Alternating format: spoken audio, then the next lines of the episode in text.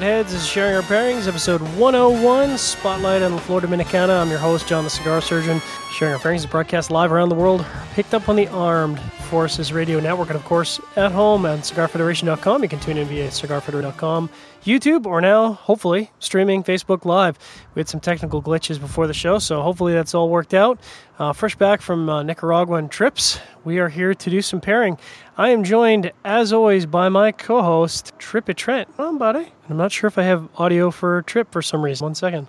Oh, that was my bad. I accidentally muted myself. There we go. Uh, so we are live on uh, Facebook. Fantastic. The video's a little choppy, which seems weird, Yeah, you um, know, it happens. but that that happens. We'll see how it turns out. Um, obviously, we just got back from Nicaragua, which was great. Had a fun time for all, and I'm uh, I'm ready to get back into doing the show because it's been a little while. it's it's been a hot minute. I think it's been, uh, well, by my math, maybe a month now. Yeah, just about. And uh, apologize to all of yeah, apologize to all of our uh, listeners and uh, audience members who listen via podcast and tune in every week live.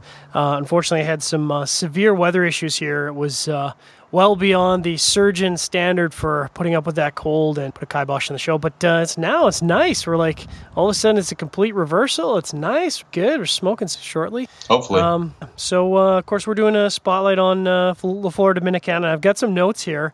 Um, Trippy, maybe why don't you talk about it first? uh, I this is the first time I've had this. I've smoked the regular Lennox uh, a couple months ago, about a year ago actually. Um, but right here, I got the petite Lennox, uh, which is I forgot the size off the top of my head. I believe it's five by forty-two. Uh, it's really more of a Corona than a than what I would call any kind of petite size. Nice. Um, like just short of of what I would call a standard Corona. Uh, you know, four by forty-two or six by forty-two, five by forty-two in that range. Well, I'm smoking the uh, Toro, and I was commenting to uh, Jeff, my boss, a cigar company in Orlando.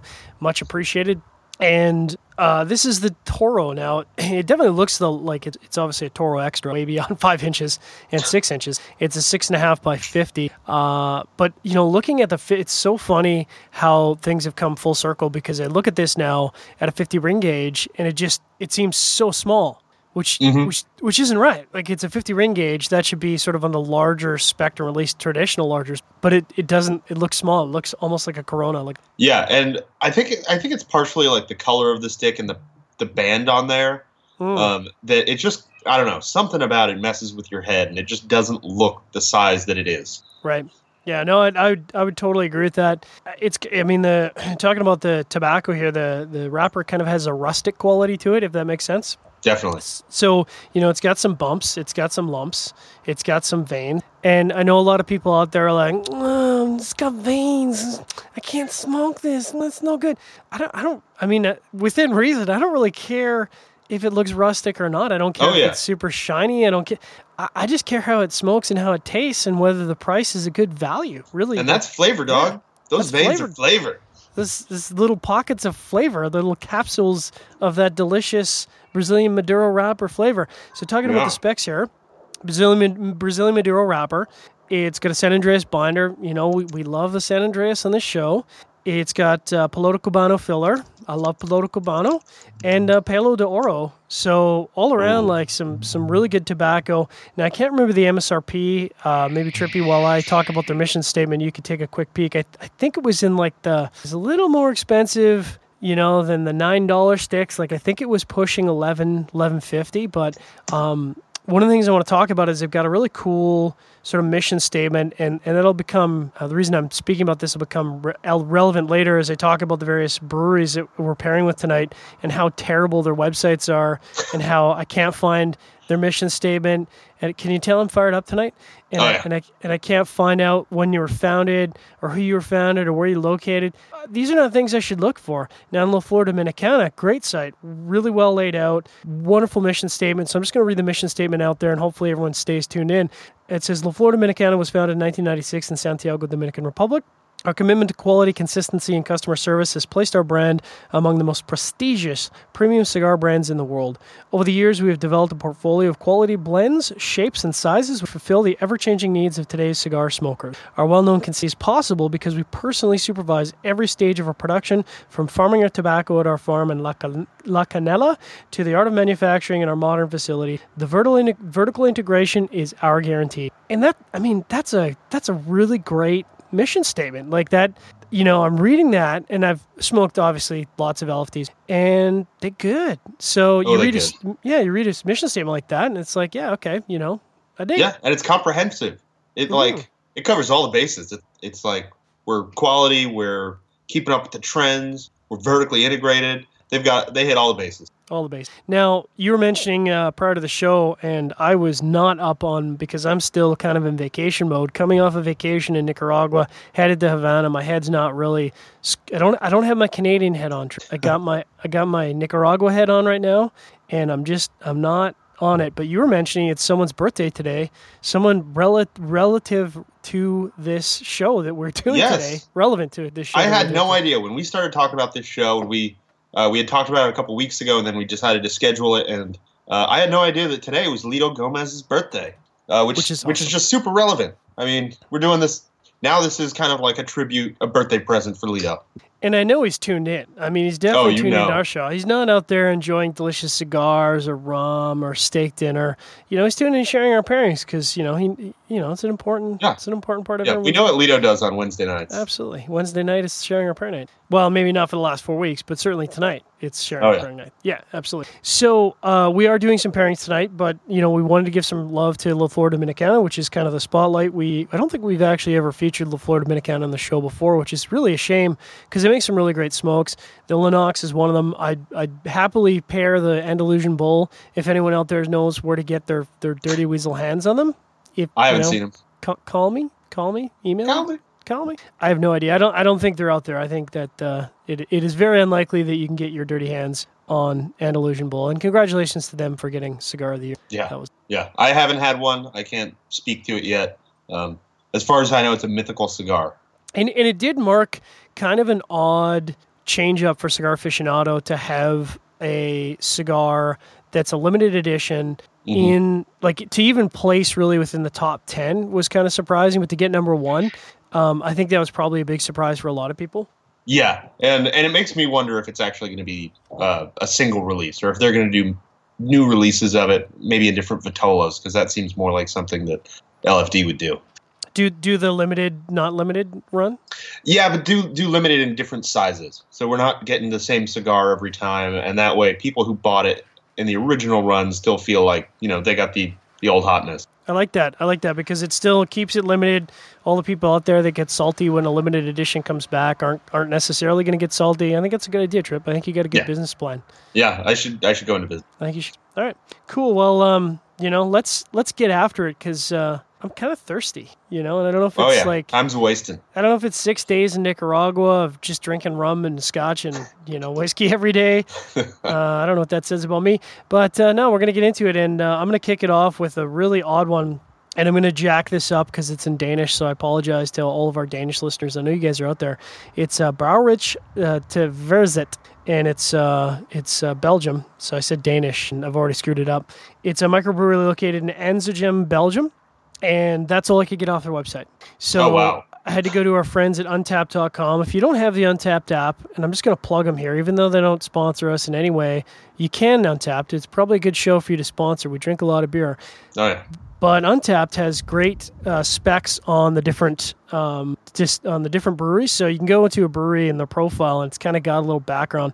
Which again, like I said, had more on there than it did on the actual brewery website. Something to be said about that. So according to Untappd, they were founded in 2011. And it was just three guys who had completed a brewing uh, brewing program, and they decided to just start up their own brewery. So they're still going. It's 2017. They've I think their average rating on uh, Beer Advocate is like 96. So, or at least they're rated 96 as a brewery. So I don't know if that like is the average of all their beers, but I, it sounds good to me.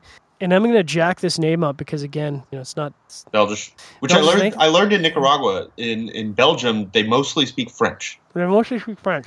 although with a Belgian accent. We do we do have a friend actually at the uh, the uh, factory we're visiting down there, uh, Granada, who's from Belgium and, t- and tunes in. So he's probably going to send me a, a, hot email after the show.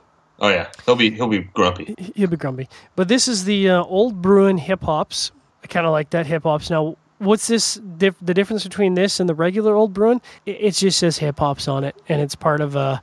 It, it was part of a Christmas, you know, calendar series. Other than that, it's exact same beer. Uh, 6% ABV. It's a red brown ale classified, and they say that the beer is matured, and then interestingly enough, they age at least six months in the bottle. So that's kind of interesting.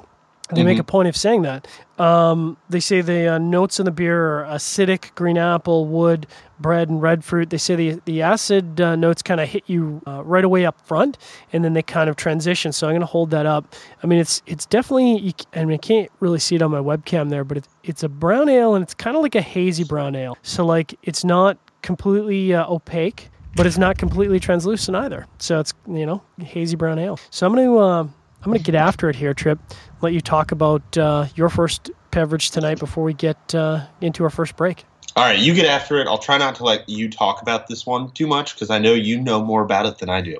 I've got a beer That's from a shame Innocent because Gun. oh, there we go. Um, this is actually the first beer I've had from them, which might give you an aneurysm. I That's that's that. The Scot in me is very angry right now.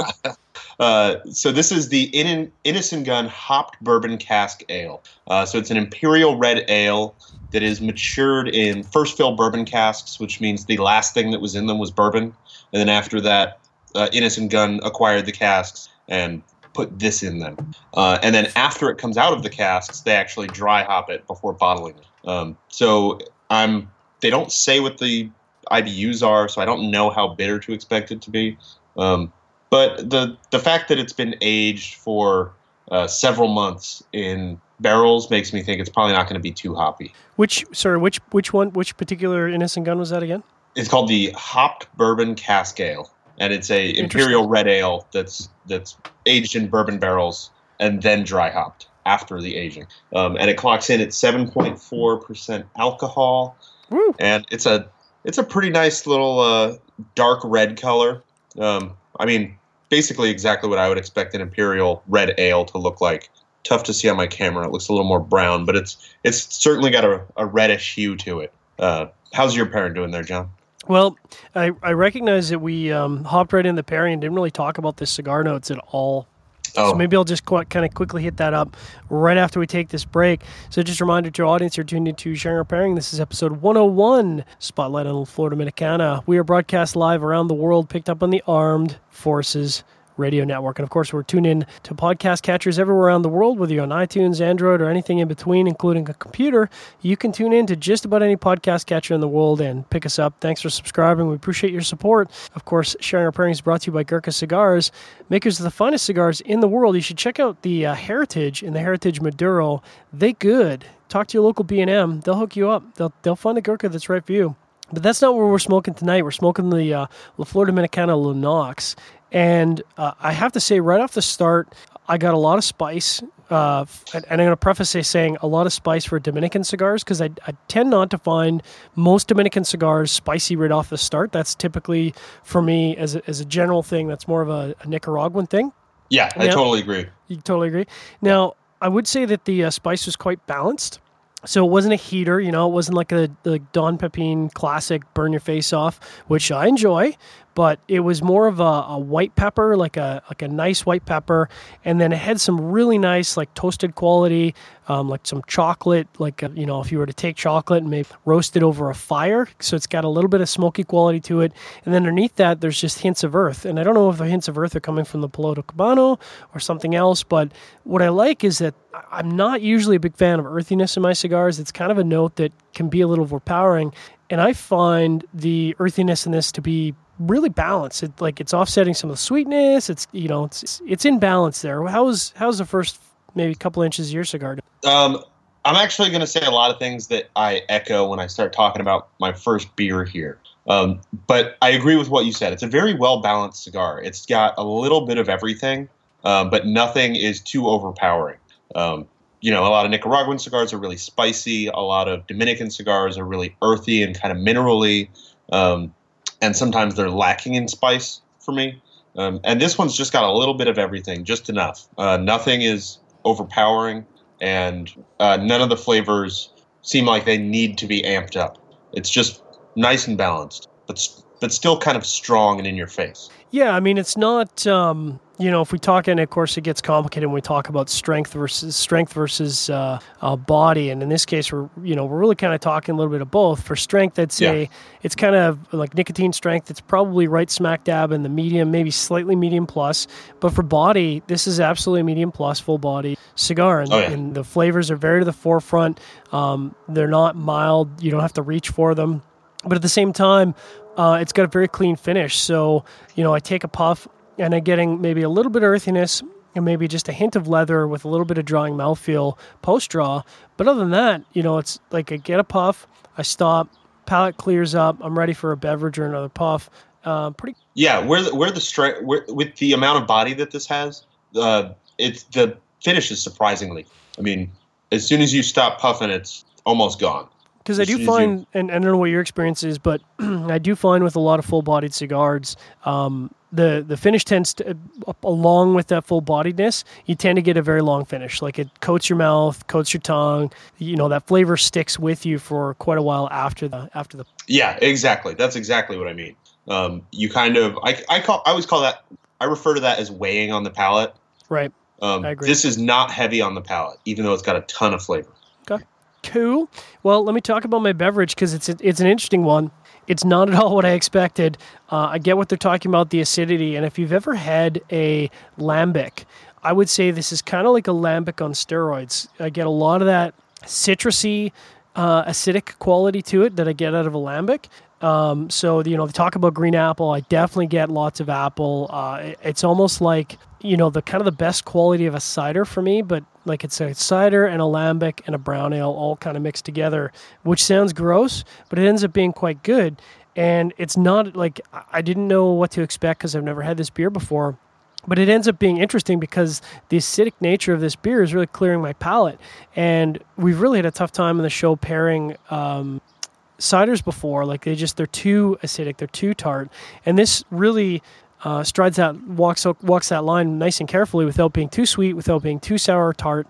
It's it's right smack dab in the middle, and, and I dare say it's it's good. I'm going to take some more steps here um, and let you talk about Innis and Gunn or Innocent Gun as uh, as Robbie thinks I say.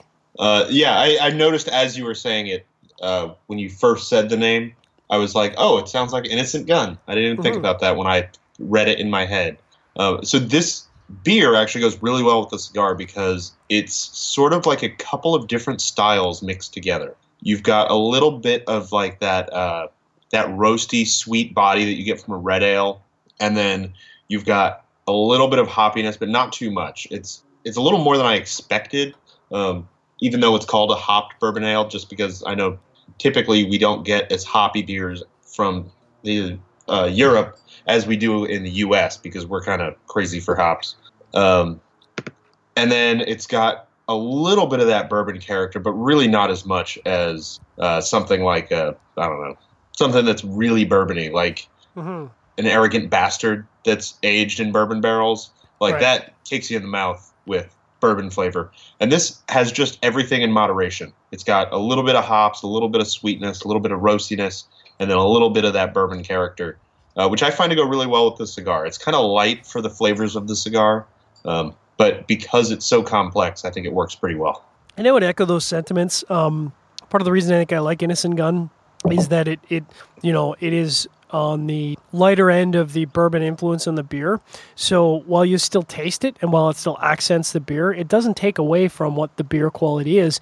And we've talked about that on on shows where we've had barrel aged beers where sometimes the barrel age is really nice sometimes the barrel age just takes it over and there's really a fine line there where you want the barrel age to have some influence but you want to take the beer over so that all you're tasting the, the bourbon or scotch or whatever that was in there before in that in that drink yeah and conversely there are some bourbon aged or spirit aged beers where you can't even tell mm-hmm. it may not even be aged in anything as far as you tell from your palate but yeah it could just be a new make barrel you'd have no idea yeah exactly yeah. And of course, the we've talked about it on the show before because Innis and Gunn. I think I've had every single expression that they make, and and multiple, certainly multiples of those expressions. Um, it really just started out where a whiskey manufacturer wanted to take their beer, uh, I got that right. Yeah, the whiskey manufacturer wanted to take their beer barrels and age whiskey in them. So they're aging whiskey in them. And then it occurred to Innis and Gunn that really what we need to do is release the beer aged in the whiskey barrel, not the other way around. And it turned turned out to be a wonderful success because you know, frankly, I love every beer they've put out. Um, they've got a, a, couple different expressions from you know, something that's quite light, just a blonde ale, all the way up to the uh, full on bourbon and, and whiskey barrel aged. And they're I mean they're excellent. I and and typically the value, the price value is quite affordable. Like they're not in the boutique or microbrewery range for pricing. Oh, really? So here they're pretty expensive. Oh, are they? Um, I think this bottle, which is a, it doesn't say what the it's 330. Exact, I don't know what that is. Yeah, I would uh, guess it's 330. I mean, it says one pint and 0.9 ounces. Right. Um, but I was hoping for centiliters. Um, but yeah, it's 330 centiliters or milliliters. It has to be centiliters. 330, 330 milliliters. Milliliters. Okay. Yeah. Um, and I think I paid about 10 bucks. Really? Yeah. Um, so it's kind of maybe it's just the the word barrel yeah. that does it. Um, but it was it was right in the barrel age category as far as pricing goes here. Hmm. But yeah, I think maybe normally. I what's that? I could have just overpaid. Um, I mean, it's tough to say. Maybe the import costs are higher from Scotland to uh, the U.S. Maybe you know they were were their um, the uh, Commonwealth brothers, so they cut us a deal here in Canada. I don't know, but I think typically we only pay for something a bottle for most Innis and Gunn stuff on there. Oh wow. Yeah. Yeah. I'd I'd buy that in a minute. And that's uh that's um science dollars, not uh, freedom dollars. So, you know, it's a really good deal. Oh yeah. Mm-hmm. So, going back to my pairing here, I, I'm I'm not sure it's I'm I'm not sure it's a thinker. It's a thinker pairing because, like I said, it, it's very similar to a lambic where there's not a lot of sweetness there. It's a good beer. It's a funky pairing, and I just don't know whether it's a funky good pairing or a funky bad pairing. And I suppose if I haven't decided my mind up, I don't I don't know what that means. But like you said, it's interesting. If you've ever had a lambic before, uh, lambics just have this particular sour, acidic note, and this has exactly that. It's it's almost like a blackberry lambic, just without that blackberry note. It works. It's just it's not at all what I was expecting out of a beer pairing. Um, where would you uh, say you are on the on the scale of goodness for your uh, Innis and Gunn pairing? Well, before I do that, what's the style on that beer? Because um, as you're talking about it, I, I can't figure out how to classify it in my head. I don't know if I missed when you said what the actual style is. They called it a red brown ale, but it doesn't taste. I mean, it's not a brown ale. It's like you said, it, it's. I would call it a lambic brown ale because this has every single quality of a lambic, and then some of the qualities of. You know how brown ales typically have that toasted malty sweetness oh, to them. Yeah, of course. There's none of that. like there's there's zero toast. So it's got all the sort of color of a brown ale, but it's got all the mouthfeel and palate presence of a lambic. So wow, it's sour. Bizarre. It's, it, th- that's what I'm saying. It's bizarre. I mean, it's interesting, bizarre. So I guess that's you know, like as a beer, it's interesting. I could I could definitely I'm definitely enjoying this. But as a pairing, I don't know. Like it's just it's different. I mean, it is a great palate clean puffs. I mean, there there's something to be said for that kind of pairing. This one yeah. I would I would rate mine pretty high. I, yeah. I like this beer for a I feel like it goes really well with a cigar. And I feel like it could go with almost anything because uh, it's not too overpowering for many cigars that I can think of that you would want to drink a beer with. Um, and it's got enough complexity that unless you're smoking something really strong, you're not going to overpower the beer. Okay. Yeah, I could see that. I mean, I, I would think Innis and Gunn for me is approaching the point where it's almost um, it's almost a default pairing for a lot of beers because mm-hmm. or a lot of cigars because the strength level of it doesn't tend to overpower most beers or most most cigars and you know it is it is definitely a full bodied flavor experience but it's strange that you can have a full bodied flavor experience that doesn't overpower something else that's not the same body level which you know i might have to kind of rethink my my process on pairing yeah I, I completely see what you mean because it's it's right kind of middle of the road as far as beer body goes yeah it's not you know completely taking over your palate but it's it's not something that has little flavor at all it's got a considerable amount of flavor while while not uh, taking over your palate at all. Yeah. It's fine line. But yeah, it's a fun line. But uh, I think it's probably time to get into our second pairing of the night. Uh, it's stout. It's stout time, even though it's not really stout weather. I think we've moved in stout category. But before we do that, I just want to remind our audience that you are tuned into episode 101.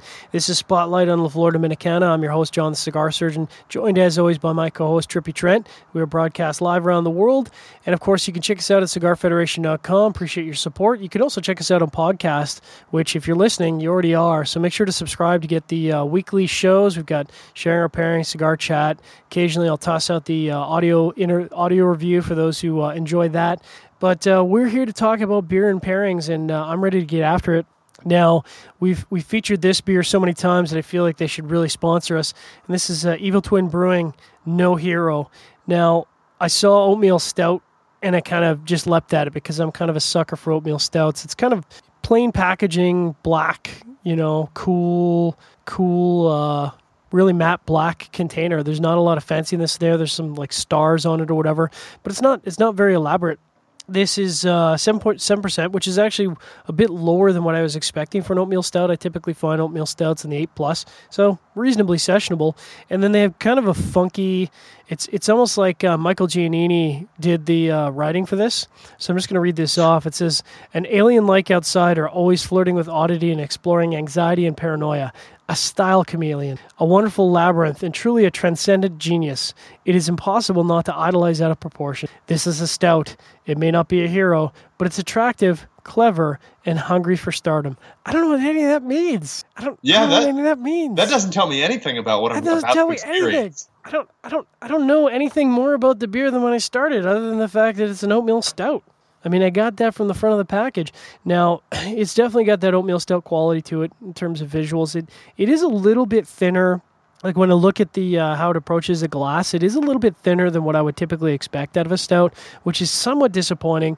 I, t- I tend to really associate oatmeal stouts with being a lot more viscous, very thick, very rich. But we haven't had any tastes yet, so uh, I'm gonna I'm gonna shut up for a couple minutes here and let B talk about his second bring of the night. All right, and I, I have the other beer that that should probably sponsor the show because I know that it, it was on a couple times with uh, with Rob in his era, and it's been on. This is at least the second time that we've had it on since I've been around. Rob, Rob, who?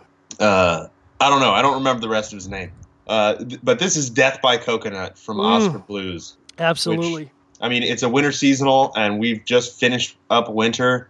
Um, so I figured, why not drink it and not let it, not leave it sitting around for another few months. Uh, if you don't know, it's an Irish porter. Clocks in at 6.5% ABV. Uh, so it's a little, you know, kind of right in the where you would expect a porter to be, I guess. And it is brewed with liquid cacao and coconut. So it's got some of that chocolatey goodness and a little bit of coconut flavor. Maybe a lot of bit of coconut flavor, hence the Mhm. name. How's your parent doing, John? Good. So I'm not going to talk about Evil Twin too much because we've talked about them and talked about them and talked about them. But they are essentially um, kind of like uh, a boutique cigar company in the sense that they don't have their own brewery. They pair with other breweries to do their concoctions, which is kind of cool. I mean, it reduces your overhead expense. You can come up with cool projects. I mean, in my mind, it's very much like a lot of boutique cigar companies. Um, this bad boy is seven percent ABV. The the uh, brewery that it's brewed out of is uh, Two Roads Brewing, which is out of Connecticut. And Uh, yes, say- that is in yeah, Connecticut. Yeah. And I have to say, I'm not sure if my palate is jacked up from the uh, beer I started the old brewing um, because it's really tough for me to get the oatmeal quality. I'm just getting a lot of bitterness out of this. And I think it's just my palate is jacked, um, which obviously, as a quote unquote pairing expert, I picked the wrong order to, um, because my palate is just not coming back. But I can tell you, it's got a it's got a nice mouthfeel to it. Again, it's a little bit thin for my taste. I tend to like my oatmeal stouts on the thicker side. I want a really thick, viscous stout. It's definitely got some espresso quality on the nose, on the palate.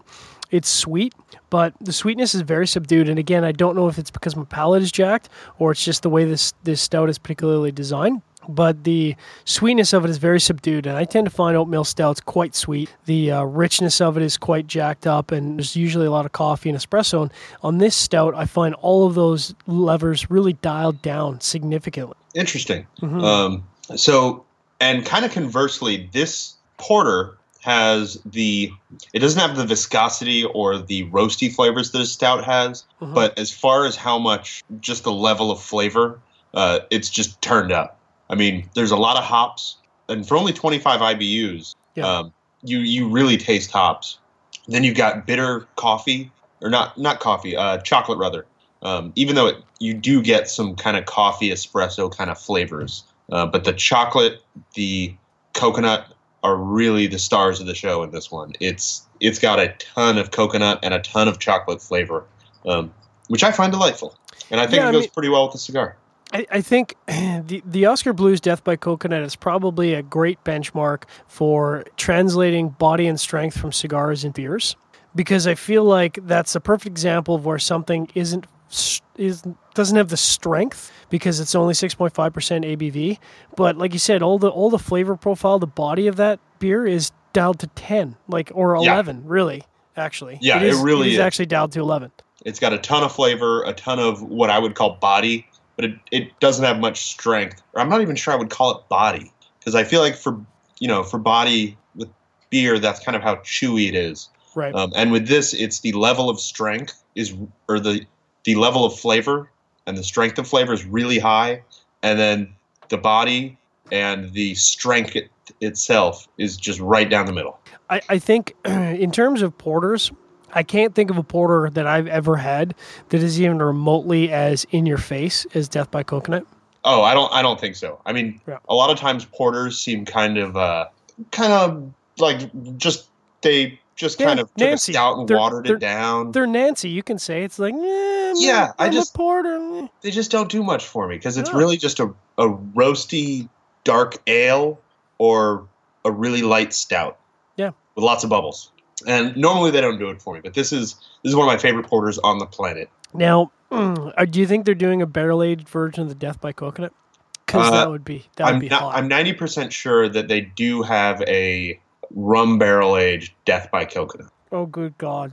Yeah, I haven't been able to find any, but I'm almost certain it exists. So a little bit, a little bit of advertising for Oskar Blues because I think that that beer would fantastic. Oh, that would be amazing. And uh, just an update on Facebook. Henry from Mhm. Drew Estate is blowing us up with thumbs up. Nice. I love Henry. Thanks, Henry.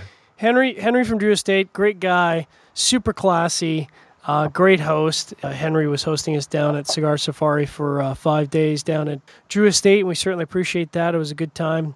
Although uh, getting completely off topic from pairing here, I did find the weather in Esteli kind of sucky. Oh kinda- yeah, yeah. That sucky. weather was that was that was not ideal, and not what we're used to when we go down there. You go down there, you usually feel like you're on vacation. It's all sunny and nice, but not too hot. Um, and this year it was it was a little rainy. It was pretty cloudy.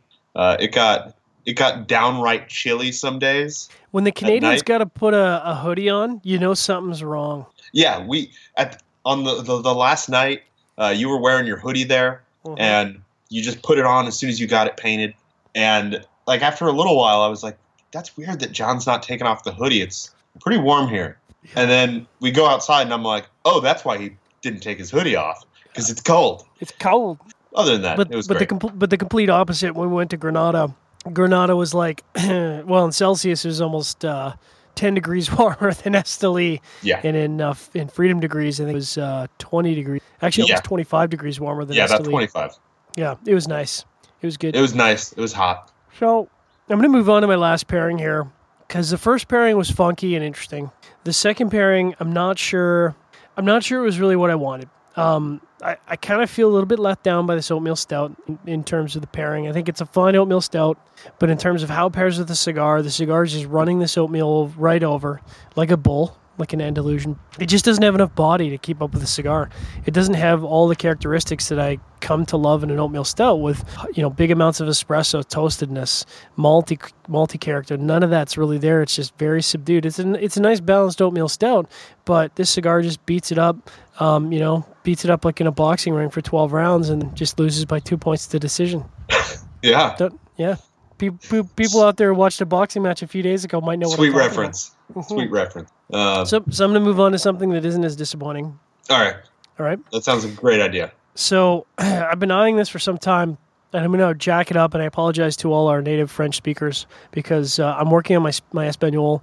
Um, uh, yo hablo de Espan- uh, yo hablo un poco de Espanol, and my French is very very small as well. So this is uh, La Debauche, La de and uh, it's kind of a cool package. Um, actually made in France, which is uh, always cool. And uh, it's in uh, Charon, Charon, France. And I can't pronounce the city. It's Ang- Angoulême, I believe. Um, but they say the concept of the brewery was born from a common passion for good products and those who consume them. The artisan brewery is the uh, adventure of a couple of beer lovers who wanted to share their culture with one of the oldest beverages in the world. And each of their beers is first and foremost a visual experience. Their heart and range of their corset shaped labels discreetly invites you to La, Bo- La. So that, I mean, that's kind of the little French t- touch. You know, it's got a little bit of sex in it. Got to throw a little bit of sex in there. And they say, while our other beers boldly display the label of tattoo artists, illustrators, or comic book authors. So that's kind of cool. I feel like Yeah. uh, that'd be right up uh, Robbie's alley, really. Yeah, that's pretty cool. Um, I do have to say you're a brave man coming on to coming on live and being willing to read French Absolutely. as someone who doesn't speak French because I, I couldn't do that. Like I would just butcher it, even worse. I mean, uh, I, I still recall the time where I had to practice for like a half an hour um, for the, uh, wasn't the Norse beer, it was like from Oh. Finland. It was Nugna Nugna and uh, Nugna yeah. Nugna Nugna and I like I probably listened to that YouTube pronunciation for half an hour. Uh, again, unfortunately, my French pronunciation is is horrible, so I apologize to all our French listeners out there. Love your language, love, love your culture, but I'm not very good at your language.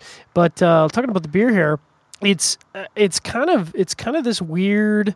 Um, I don't say weird. It's it's a mixture of my first beer and my second beer in terms of it's still got that dark, cloudy brown color to it, but it's a lot darker. Um, it had a wicked, wicked head on it, like crazy foamy pour on it. Um, I actually jacked up the pour a little, but it's a cognac barrel beer. So they age this in cognac barrels. Hmm. 9.5% ABV, so it's a heater, and it's uh, French wood oak and cognac VS. So I'm kind of excited because I like a good cognac, and they say the uh, the nose is woody and suave. So I don't Oh. really have any tasting notes. That's Definitely, that's just one of those like we're gonna tell you something. Mhm. Um, it sounds great, but it doesn't mean anything to you. yeah. I mean, it's not a story about an alien or anything like that coming down and changing my experience, but at least it's like focused on the beer. You Yeah, definitely, that's- you def- that's true. Yeah.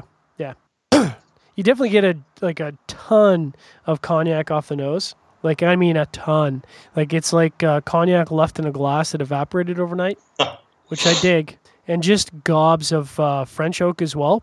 So Yeah. like just that like really bright French oak nose. So I'm gonna take some sips here, and I'm hoping I'm not let down by the experience, and I'll let you talk about uh, your third and final beer tonight. All right.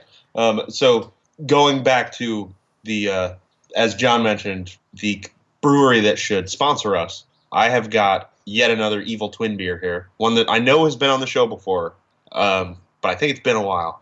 This is Imperial Biscotti Break from Evil Twin. Oh yeah, Oh, it's so good. It's So good. their their coffee stout, imperial stout with coffee added, um, and it says other natural flavors, though it's not clear exactly what that means. I think it probably means vanilla, but I'm not sure what else. Something Hmm. else that makes it taste biscotti, but um, maybe they We'll dumped a out. bunch of biscotti in there. it could be. Uh, but I feel like that just wouldn't translate well, and it would probably just ferment and turn into a lot of alcohol. Fair enough. Um, this is an 11.5% imperial stout that is just just shy of motor oil. You can tell it's a little bit brown there, uh, but once once you get to the wider part of the glass, it's just straight black. Nice glass. Oh, thank you. Little saints and sinners gear there. Call me. Um, yeah, I know that it's been on the show a couple times, and I just I just love this beer.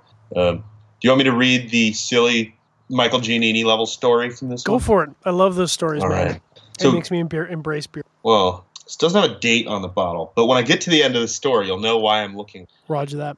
Uh, so it says the Roman Empire had a certain je ne sais quoi, festive food culture, extravagant architecture, and spectacular live entertainment. Some might argue the emperors were brutal, mad, and hungry for power, and the people vain when taking baths and working out all day. Listen, that's still all part of the secret imperial ingredient. Keep it cool, clean, confident, arrogant, and flamboyant. Wow. Forza Imperiale. Uh, and then it says produced and bottled by Westbrook Brewing Company. That's where they brew it in Mount Pleasant, South Carolina. Best before 2015. Uh, awkward. So I'm, I'm not sure. I've only had this bottle for about two months. Um, I'm not sure if I bought a really old bottle Hmm. or if uh, they just say that on all of them just for fun, because that seems like a thing that Evil Twin might do. yeah. Well, what's the well? What did you say the ABV on that bad boy was? 11 and a half. Yeah, so I mean, there's there's no way that like a eleven and a half percent beer is only for. Let's say they brewed it and sit in the bottle for a year. I've got stouts that are ten and ten and a half percent that have been sitting down for two years, sometimes three years, Yeah. and uh, they just keep getting better. I mean, at that at that alcohol level, you can age them for quite some time.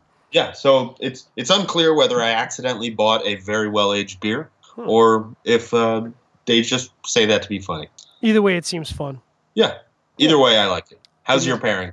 You know, it's good. the I've never had a cognac aged barrel before, uh, beer before, but probably because you know, aging something cognac would be crazy expensive. But it's it's probably not only is it the best pairing of the night, it might be one of the better pairings I've had with beer in some time now. Um, it's hard to describe. I mean, you just get um, it. It's kind of like uh, really like a brown ale with the sweetness removed and replaced with a cognac. So it's not overly sweet. You get that nice, rich, uh, I would say decadent cognac flavor, which is you know got sweetness, but then it's got a drying aspect to it, so it's not too sweet. Where I think if it had all the the sweetness of a brown ale and cognac on top of that, it'd be just overpoweringly, sickeningly sweet. So I know sometimes we talk about barrel aged stuff that that barrel age does make it too sweet. In this case, really nicely balanced. So that cognac both brings the sweetness, but also brings that that drying mouthfeel. So it kind of kills the finish on it nicely. And I'll tell you what, with this uh, La Flor Dominicana Lennox, it's a hell of a good pairing. Um, it's kind of amplifying all the flavors in the cigar now, almost too much because the spice was really falling off for me. And now I'm really finding that spice coming back and being supercharged. Uh, I'm going to take a couple retrohales here, just let you spit spit some uh, spit some truths about your pairing while I do that. All right. Um, well, before I move on, uh, two things, both from listeners. So first, Dennis thinks that there, it's possible that there's almond extract or something like that added to the biscotti break, which I think I think completely makes sense. I can absolutely taste some kind of nuts and uh, biscotti typically being, yeah, biscotti typically being uh, almond based. Yeah. Uh, I can definitely see that being in here. The other one is a shout out to Don Bleeker, who we just saw last week on Safari. It's our boy.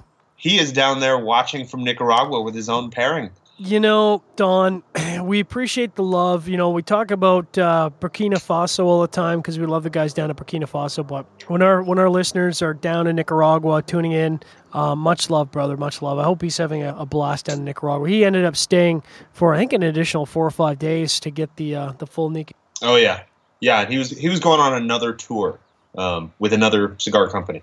Um, so on to my pairing. This is the uh, I'm trying to think of a good way to put it. Maybe what used to be. I don't know if this reference will hit you or not, John.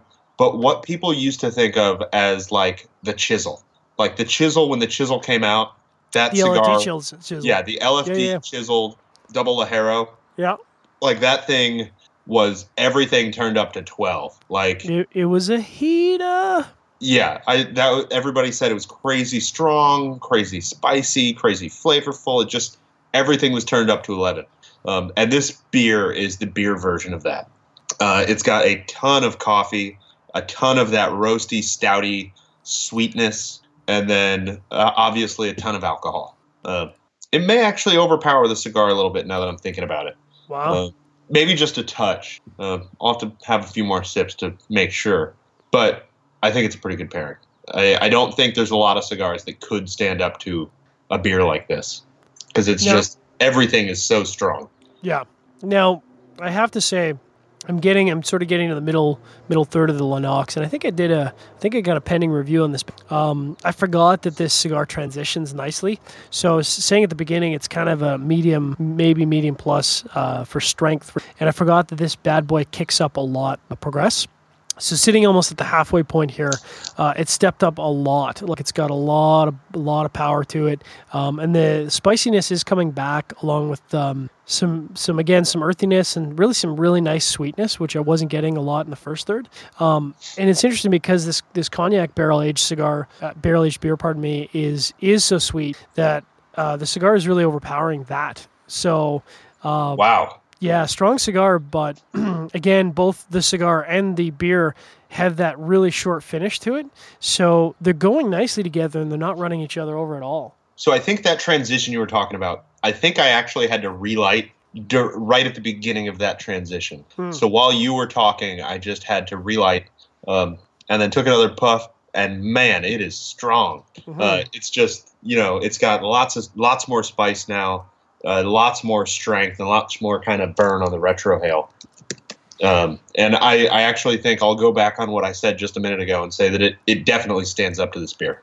Well, so I, th- I think I'm going to try and coin a new term. Maybe it's being used, but I, I feel like it's got like a desserty quality. And by, by that, I mean it's like this rich, complicated, complex mixture of things I associate with baked goods. So, like chocolate, yes. but like a chocolate that's been baked into some sort of loaf or cake. It's got some spices, but again, spi- like like a spicy cake, and then it's got the earthiness. But again, it's not like the typical earthiness I get out of some Dominican cigars, where it's like I'm chewing on dirt.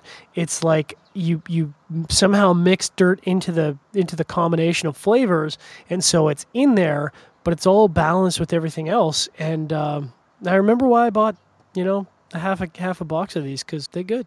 Yeah, I think I got to get some more because I just I just went out and bought this little this little guy just to try it, um, and then obviously with the show, so I figured why not smoke this guy. Yeah. Um, and I agree, like it's it's super rich, um, and it like we've been talking about the whole time. It doesn't go over the top on anything, but mm-hmm. it's got everything right at that like top end of almost going over the top. So there's no question this uh, La Debauche um, cognac barrel is like hands down the the pair of the night. But I'm gonna kind of work my way back because we got a few minutes here before we wrap it up. And I want to see if now that I've kind of gone away from that funky uh, de Bruin, uh, whether I can get some more characteristics out of this oatmeal stout. All right, and I'm while you're doing that, I'm going to talk about uh, my thoughts on my pairing. Roger that. So now that we've sort of rediscovered for both of us that transition right right at kind of the midpoint of the cigar, where it goes from medium and everything in balance to kind of just like bubbling over the top almost. Uh, I'm going to say the best pairing for the first half was the Innis and Gunn. The best pairing for the second half is the Imperial Biscotti Break. Wow. So if you can get your hands on both of those and a Lennox, you're you're in for a pretty good pairing trio. I mean, Trip, it's almost like you can't just smoke an inch of a cigar to get the full character of what that cigar is. You know what I'm saying? One might say. One might. Say. I think our audience knows where I'm going with that. um, so going back to the uh, evil evil uh, twin brewing no hero oatmeal stout. Uh, again, it's not an oatmeal stout. It's I would I'll call it an oatmeal porter because the flavor profile on it is just too thin to pair with the cigar. And I think the flavor profile of this cigar is really running the, the beer over, which is really unfortunate. I'm going to hit up the uh, de Bruin now and make some faces because it it is just so vastly different from the profile of these two. It's just got some funk. Yeah, I mean, like even on the nose, I mean, on the nose, it just super reminds me of lambic because I get that um, caramelized brown sugar, yeah. which I really associate with a lamb. Mm-hmm. And then just like the very first thing you get is just that huge, huge acidic mouthfeel, which I really like out of a lambic. But in terms of cigar pairing, I, am just I'm not I don't know I'm not sold. Yeah, it's, and, and, it's funky. Lambics generally aren't great with cigars. No, they're not. Uh, and I can see a lambic-ish brown ale not being great with cigar. Now that being said, if you want to pick up a short Lennox and try it out, I think it's kind of an interesting and fun pairing experience. I mean, you kind of do get that, um, you know, that quality of a lambic without getting the overly uh, fruity quality. It's not too sour, so it's not like a true sour. And it's not like a sour or a cider where you get a lot of overpowering uh, fruity characteristics. It, you know, they're all really nicely balanced. But in terms of pairing with a cigar, I don't know. It's it's it's a funky experiment, that's for sure. Yeah. Um, And that reminded me uh, when you said the petite. I did find out this is a five by forty, which is kind of a weird Oh, size. that is a weird Um, size. it's like the length of a Corona, but the the ring gauge of a petite Corona. It's almost like a a short, large Lancero. I mean, you know, A, a half. Lancero Gorda, Ca- I, a I, half have- Husky Lancero. it's a it's a husky Lancero. It's a short husky Lancero. You call it the uh, you know what you call it like the fat boy Lance Lancero. The fat Lancero. The fat Lance. It's funky. Yeah, it's just a Um, weird size, but I think it works really well. it's a weird well. size. So wrapping up here, I'm going to throw you into the bus a little bit. Do we have a cigar chat guest booked for tomorrow night? Not that I'd be able to attend because I'm going to be getting on a plane to Havana. But We do have- not have one tomorrow night. I got an email while we were talking that we may have one for next week. That'd you have to wait to find out who that is. All right. Well, we'll certainly let our guests, our uh, audience know, both on cigar cigarfederation.com and Facebook. I apologize. I've got uh, some lambic uh, gases going on here, so I'm trying not to be rude and belch in our ears. Um, so we'll definitely post that on cigarfederation.com. We'll post that on facebook.com a couple days in advance, just so people know who our special guest is. And, uh, you know, if you are a guest out there and want to join Cigar Chat and put up with uh, Logan's antics for 58 minutes, we certainly welcome you to. Who can they contact, Trip? They can contact me. Actually, I don't have an email address at cigarfederation.com, and I don't want to give out my regular email address. How about So I'm they going to say they can me? contact you. So surgeon at cigarfederation.com. Hit me up. Send me an email. We'd love to have you on Cigar Chat. Um, we've got a few months before the IPCPR here, so we'd like to talk about the new hotness. Maybe see if we can extract some uh, secret squirrel stuff out of you before the uh, IPCPR. Get you in trouble with your marketing team. Hit me up, surgeon at, surgeon at cigarfederation.com. And I want to say uh, thanks to all our Armed Forces Radio Network listeners out there. I know we've had a bit of a gap between our last sharing our pairings and this one, but we really do value you guys, and we know you're out there keeping us safe wherever you are stationed in the world. Probably getting a little hot wherever you're stationed in the world, especially if you're out in the uh, in the sandbox. But hope you're staying safe, and uh, hope you have a fantastic weekend. As we always say in sharing our pairings, we want you to drink better, but drink less. We're back. And We're we're, gonna back. do we're gonna do an after dark segment. I'm not gonna cuss a lot because I feel I feel strangely uh, weird with this being on Facebook that you know I need to be a little bit more um, responsible. You know, a little bit more debonair. Uh, I say fuck that. Fuck that. Fuck fair. that. Uh, So- I mean, if you're watching on Facebook, it shows up. It doesn't have sound. You got to click on it to get sound anyway. You know what you're true. getting into. You know what you get into. Uh, yeah, this is a good cigar, man. I, I think I It's a good forgot how good this was. I'm glad I have a bunch left. Uh, I'm, I can't remember if I did, I think I did a video review, uh, which I still have yet to post. Um, but it's really good, man. It's um, it's balanced, it's nuanced.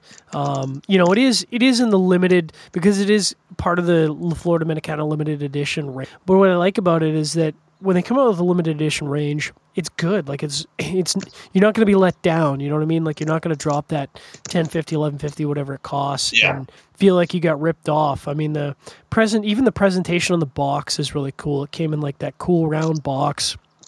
I almost It was whole- such a cool box. yeah, it's a cool box. I mean, a lot of people, uh, you know, maybe don't notice that on a limited edition cigar, but uh, it's a cost, and we found out some of the costs of boxes when we were down in Nicaragua. Oh you know. man, some of them are so expensive. It's crazy. And and I know that like I mean that's just for the like, a regular box. Yeah, Like for one that's got you know fancy molding at the top or printing on the inside and stuff like that. I mean, I can see some manufacturers paying as much as like twenty five dollars a box, which Yeah. is nuts. that's crazy. It's cray cray. Correct, correct. Uh, so I'm gonna I'm gonna rant a little bit. oh, I know what you're gonna rant about. You Yeah, you do. go ahead, sister. I'm going. So, for all of you out there who are not CRA members, go to CRA, become a member today, because what I'm about to talk about is the kind of bullshit that's going to be coming your way in not too long. And what's that bullshit I'm talking about? Well, I'll tell you what, that bullshit is tobacco taxes. And normally in Canada, where we really get boned is at the provincial level. So, to, to give you a sense of it, it's a two tier tax system. We have a federal excise tax and import tax, and then we have a provincial tax. And the provincial tax is really the lion's share of where we pay we pay their tax, the taxes on tobacco products. Unfortunately, our federal government has decided to come up with a new budget, which I wasn't really too worried about until I got an alert email in my inbox before the show, which is why I was a little heated up at the beginning. Our federal government, in their infinite wisdom, has decided that cigars in Canada do not cost enough already. So they've decided to increase our excise tax.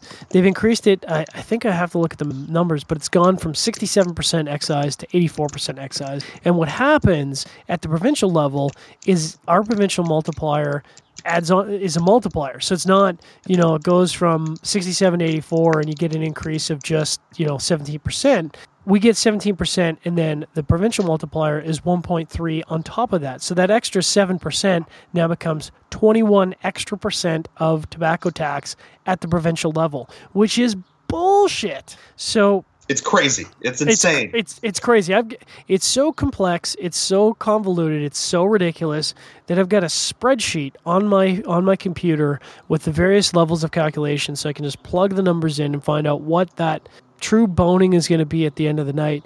And uh, I think what it's going to end up being is that on most boxes, it's going to be about a 10 to 12% increase in cost. Ugh. 10 to 12%. So, and that's because on top. What, what yeah. did they raise the percentage by? Mm, so the federal excise was, was, was 67% and it's now 84%. Oh, God. It's crazy. It's crazy. So, uh, this couldn't come at a better time and I say that facetiously because I'm about to go to Havana. And one of the fun parts about going to Havana is that you go down to Havana, you find some additional limitadas, some custom rolls, maybe you're over your lit, your allotment, no big deal. You come by, you, pay, you come back, you, you you do your good duty as a good Canadian taxpayer, you pay your taxes. That's really given me some pause to think about do I really want to go over my allotment when I come back because I don't know if I don't know what that calculation is going to be because um, I don't know what the true result is yet. And I don't know how hard that's going to really screw me over when I come back. So now we've got, you know, seven, eight guys going down to Havana to buy cigars. And we might actually reduce the amount of cigars we buy. And, you know, obviously I'm in the industry and I'm looking for looking forward to see how much is that really going to impact our cigar sales at the stores? You know, how much how much is that going to impact the amount of money that people are going to be able to spend in our stores? It's it's a bad move. It's a bad bad move, and it pisses. Yeah, it's just sad that I mean, obviously there's there's a uh, a gap in understanding, which is uh, of course the same thing that's causing this whole FDA thing, is because when people think of cigars, they don't think of the hobby that goes along with cigars. They don't think of you know, the pairing, the trips to Nicaragua, stuff like that. Uh, when's the last time somebody went for like a four day stay um, so that they could see where they make Marlboro cigarettes? Yeah, I mean, I would say I would say never. The culture is completely different, and the purpose of the product is different, and that's where that's where things get confusing for people who don't know about cigars because there's just a lack of education. Um, and I I don't know of a good way to get that education out there. Uh, the best way that I've seen is I can't remember their names right now. The guys who are making the hand rolled documentary. They're making a movie that's a documentary about premium cigars and just kind of uh, from start to finish what you know why people care about cigars and why there's an entire industry around it. Uh, and and nobody, not a single person in that industry is there because there is any kind of addiction. No or anything like that. It's all all the consumers are there because they're passionate about it at some level. When's the, I mean, other than Logan, when's the last time you got on a plane flight and you were two hours into a plane flight and you were like, "Oh man, I really need a cigar, man! I'm dying in the plane. I'm not yeah. gonna make it. I'm not gonna make it." Never. Yeah, exactly. And I mean, I do like when I was sitting in an airport for several hours this weekend. I I did think, man, I could really use a cigar but it's not because I feel like my body needs a cigar or anything. It a cigar is just a way to relax my mind. Mm-hmm. I mean, it just makes me a little bit less stressed out. Um, which there's no there's of course no chemical in cigars that makes you less stressed out. there's a little nicotine which will make you more stressed out. Little vitamin N, man. So I am of course leaving on a jet plane um, in about just over 26 hours. Oh man to Havana. Yeah, it's weird. I don't I don't normally fly out late at night. It's it's kind of a weird flight the way it works, but it's the only way I could kind of make the flights work. So unfortunately, it's it's uh, I haven't done an overnight flight in a long time. Uh, I can honestly say I'm really not looking forward to it because it's going to be a very long day. Yeah. Basically, leaving at 12:30 a.m. and I think I uh, hit the ground in Havana at like uh, 11 11 in the morning. That's always rough. Yeah. because you you don't really like you know normally you're traveling during the day and you're passing out on planes and then by the time you get there you're kind of ready to go to bed. Yeah. um, and you just tough it out for a couple hours and then you're done. Uh, but when you're when you go through that same experience but you arrive in the morning it's like now you have to stay up all day or you're going to ruin your sleep schedule for the whole trip. And the thing about Havana is that there really, excuse me, woo, there really are no early nights in Havana of course at all. So you know, I get there probably if I'm lucky four or five hours of sleep. If Oh, I'm man. lucky, and then you know have some Cuban Cuban coffee when I'm there. Um, but we're we're pretty much going to be immediately going out doing some cigar shopping. Hit up uh, Hotel Nacional and have some mojitos, have some more Cuban coffees. And I mean, if I get to bed before one in the morning that night, I'd be shocked. man i need to go to cuba It's pretty good. now that i'm allowed to i gotta make a trip down there one of these days Just get your tourist visa. Start applying now. Oh, is that a thing? See, I Yeah. didn't even know. I would have gotten there in I don't know whenever I decided to go. I would have gotten there and they would have been like, "No, you can't come in. You don't have a tourist visa." Yeah, I think you you either need to. Um, there's two ways you can go. There's a website, the state website, a federal website, you can to apply for your tourist visa. Um, Okay. But there's you know there's like 14 different 15 different reasons for it, and you know experiencing tobacco culture would certainly be one of those reasons. Um, and beyond that, you know from that point on, you're good. You you know for you, easy flight to Havana because it's not very far. Land, go through the customs stuff, and uh, you're good to go. And it's Yeah. um it's a different world. It's a very different, very interesting. I mean, just out of curiosity, I was looking at the other. I was, I think, yesterday. I was just looking at flights to Havana, and they're about, uh, I don't know, thirty percent cheaper than a flight to Nicaragua, Hmm. with considerably less layovers. It's one layover in LAX, and then a direct Yeah. flight from there. Sounds easy. Yeah, for Canadians, um, because Nicaragua is quite a ways away, and because there's not a ton of Canadian tourism to Nicaragua versus Havana, like to give you a sense of it, I think last year almost two million Canadians visited Nicaragua for, out of a country of 33 million. Wow. And yeah, you mean so- Havana or Nicaragua? uh, in in Cuba.